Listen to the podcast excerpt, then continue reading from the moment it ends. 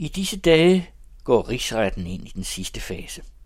Vidneafhøringerne er afsluttet, og der mangler nu kun proceduren, før dommen over Inger Støjberg kan afsiges. En anden radios amatørretsreporter Rasmus Blæde Larsen har besøgt spektaklet og sendt os et postkort fra Ejtveds Parkhus.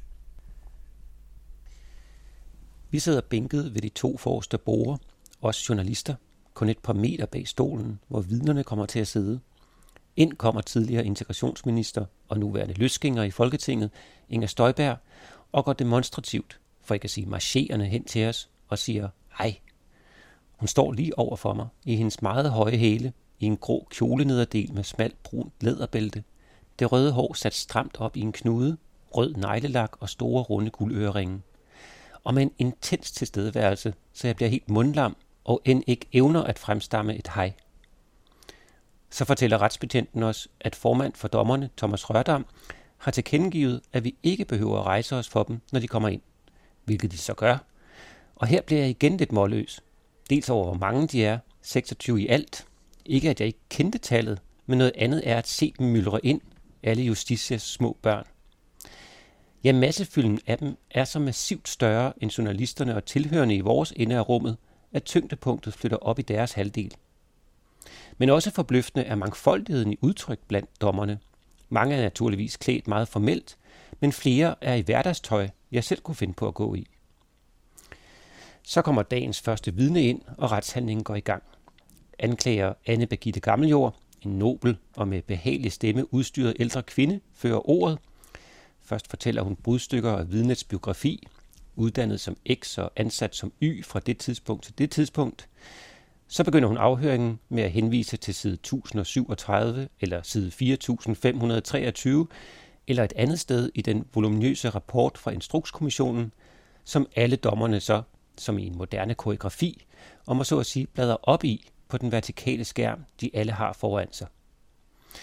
Den 7. november kl. 10.14 modtager du en mail, Gammeljord læser op, og spørger, kan du i hu komme, hvad der lå bag denne ordlyd? Ofte kan vidnet ikke huske noget som helst. Nogle gange husker de lidt usikkert, hvad det drejer sig om, og en sjælden gang imellem kan vidnet tydeligt redegøre for, hvordan kronologien og arbejdsgangen udspillede sig i dagene omkring Støjbergs pressemeddelelse. En ting, der undrer mig under formiddagens vidneafhøringer, er, at Anne Birgitte Gammeljord konsekvent refererer til det, der tales om som barnebrudssagen, hvilket jeg troede var Støjbergs spinord, og derfor ikke havde regnet med at høre i anklagerens mund. Men jeg får desværre ikke opklaret årsagen til dette ordvalg. Jeg hæfter mig yderligere ved, at vidnerne alle synes at bekræfte det overordnede hændelsesforløb. De opfattede pressemeddelelsen som en instruks. De havde aldrig hørt om det ministernotat, som Støjberg baserer sit forsvar på, før det blev hævet frem.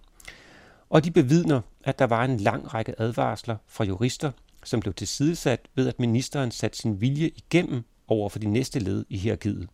Der skulle ikke være undtagelser. Et vidne blev refereret for på dagen for pressemeddelelsens udsendelse at have mailet, så får vi måske fred for støjsenderen.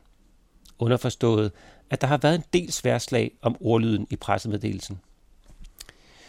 Forsvarende René Offersen og Nikolaj Mallet siger som regel ikke noget. Inger Støjberg sidder foroverbøjet og tykker på et eller andet.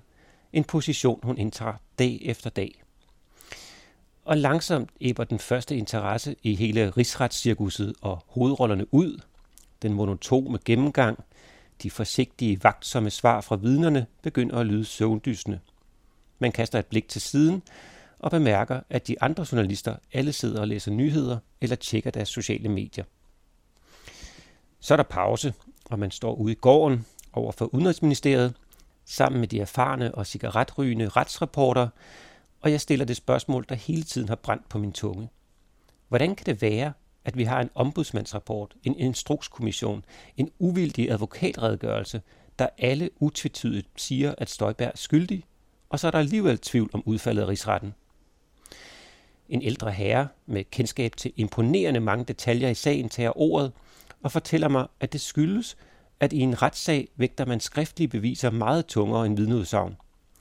Og her kan man ikke komme udenom Støjbergs ministernotat. Selvom alle vidnerne nægter kendskab til det, så findes det.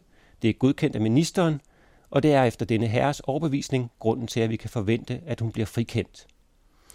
Han henviser til en masse andre små detaljer, der kan tale i hendes favør, og det går op for mig, at han vist ligefrem håber, at hun bliver frikendt.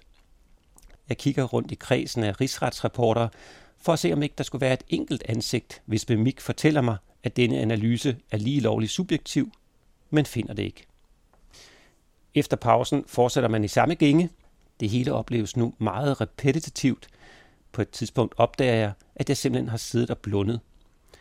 Om det samme er sket for Thomas Rørdam skal være usagt, men før frokost kalder han anklagerne og forsvarerne op til en konference, som får vi senere at vide, faktisk præcis som den ældre cigaretrygende herre i gården havde forudsagt, er resulteret i, at man dropper en række planlagte vidner, og vi kan gå tidligt hjem. I skrivende stund, efter alle vidner er blevet afhørt, er status, så vidt jeg er orienteret, at indholdet i Instrukskommissionens rapport er blevet bekræftet. Der er ikke kommet noget nyt op til overfladen under rigsretten. Ja, bortset fra et par fremgravede tv-klip med interviews af Inger Støjberg, som, sådan fremlægges det i pressen, undergraver hendes egen forklaring. Der er med andre ord nu fire undersøgelser med identisk udkomme, og skulle man mene god grund til at formode, at hun bliver dømt skyldig. Ja, altså bortset fra, at det tror de erfarne rigsretsrapporter ikke sker. Sidste dag i retten er 25. november, og dommen ventes afsagt i december, og jeg tror skulle jeg bære en kage, hvis retfærdigheden skal fyldes.